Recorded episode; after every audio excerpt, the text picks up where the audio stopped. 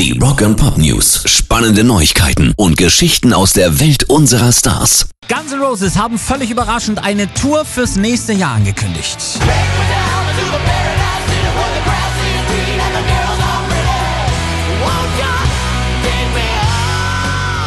Damit sind Axel Slash und Co. die ersten, die sich in Corona-Zeiten aus der Deckung trauen, denn dies sei die erste Tourbekanntgabe seit Beginn der Pandemie. Mit Grenzschließungen und Auftrittspausen teilte die Band mit.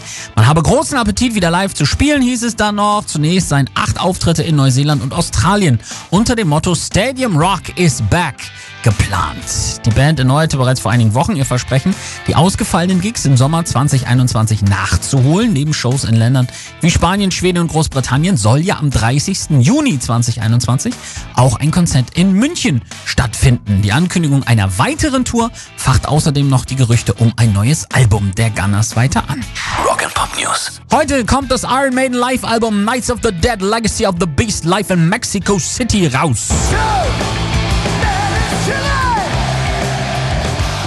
Bruce Dickinson hat das Werk schon im Vorfeld ausgepackt. Dabei stellt er sowohl die CD als auch die Dreifach-Vinyl-Version vor und ist sichtlich begeistert. It's Legacy of the Beast. Oh my god, look at that. Look at that. That's a bit special. There's some stickers. And then there's a Dirty Great poster which has, oh yeah, all the dates for next year in it. Keep that, it might be interesting. So that apparently is a bit special. Also ist was Besonderes, sagt er, sind Sticker mit drin, ist ein Dirty Ass Poster dabei und dazu eben CD und Dreifach-Vinyl-Version macht schon Spaß. Es ist ein erster Schritt für alle, die genauso traurig sind wie die Jungs über die abgebrochene Iron Maiden Tour. Pairs Rock and Pop News.